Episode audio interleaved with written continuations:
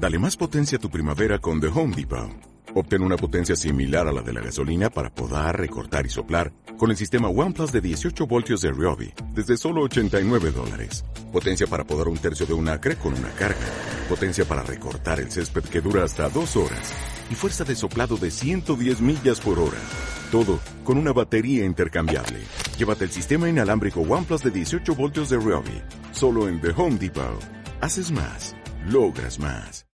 Reflexiones sobre Jesús. Jesús no solo vino a vivir una vida humana para mostrarnos compasión mediante actos de caridad y simpatía, sino vino a hacerse como nosotros para mostrarnos paso a paso cómo llegar al Padre, venciendo incluso el poder de la muerte. La intención de Jesús al hacerse hombre era más que solo visitarnos, buscaba que nosotros experimentáramos un impacto eterno y duradero al creerle, escucharle, verle y aceptarle como nuestro rey personal. La vida de Jesús no termina en la cruz. Ningún otro líder religioso ha roto el poder de la muerte, ni anunciado su propia resurrección como Jesús se lo declaró a sus discípulos aún antes de pasar los sufrimientos en la cruz. La muerte es el enemigo y castigo de la humanidad, pero Jesús, quien representó a la humanidad, ha salvado de la misma muerte a todos los que se dejan representar por Él. Su resurrección prueba que Él es alguien único en la historia del mundo, el Hijo de Dios. La muerte dejó de tener poder sobre Él. En Juan 11, 25 Jesús dijo, Yo soy la resurrección y la vida. El que cree en mí, aunque muera, vivirá, y todo el que vive y cree en mí, no morirá jamás.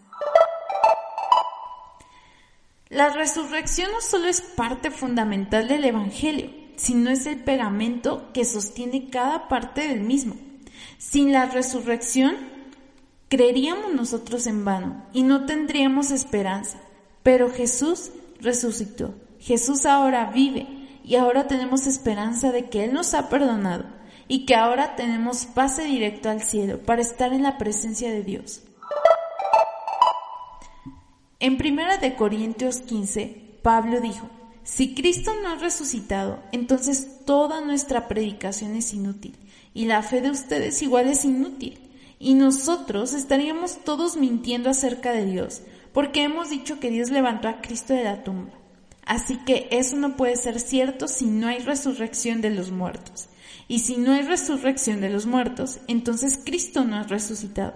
Y si Cristo no ha resucitado, entonces la fe es inútil y todavía seríamos culpables de nuestros pecados.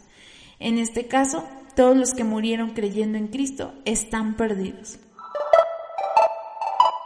Gracias a Jesús y su resurrección ahora podemos tener vida eterna. En Salmos 16, 10 dice, porque tú no abandonarás mi alma en el Seol, ni permitirás que tu santo sufra corrupción. Me darás a conocer la senda de la vida. En tu presencia hay plenitud de gozo. En tu diestra hay deleites para siempre. Aunque andemos en valle de sombra y de muerte, no temeremos mal alguno, porque Jesús nos va a guiar por ese sendero de la vida hasta encontrarnos con el Padre, el día que nos toque morir. Esa es nuestra esperanza al confiar en Él. Gracias a que Jesús vino al mundo al ser hombre, nos representó como humanidad frente a Dios. Y quienes creamos en su vida y resurrección, viviremos.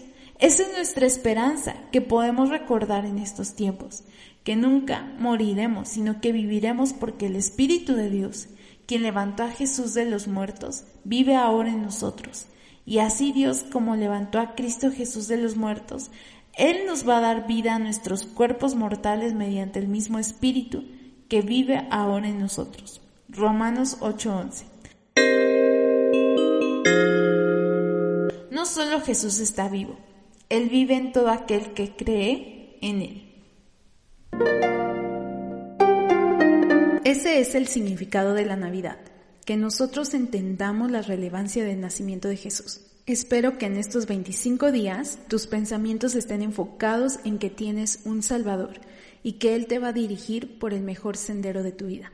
Saludos.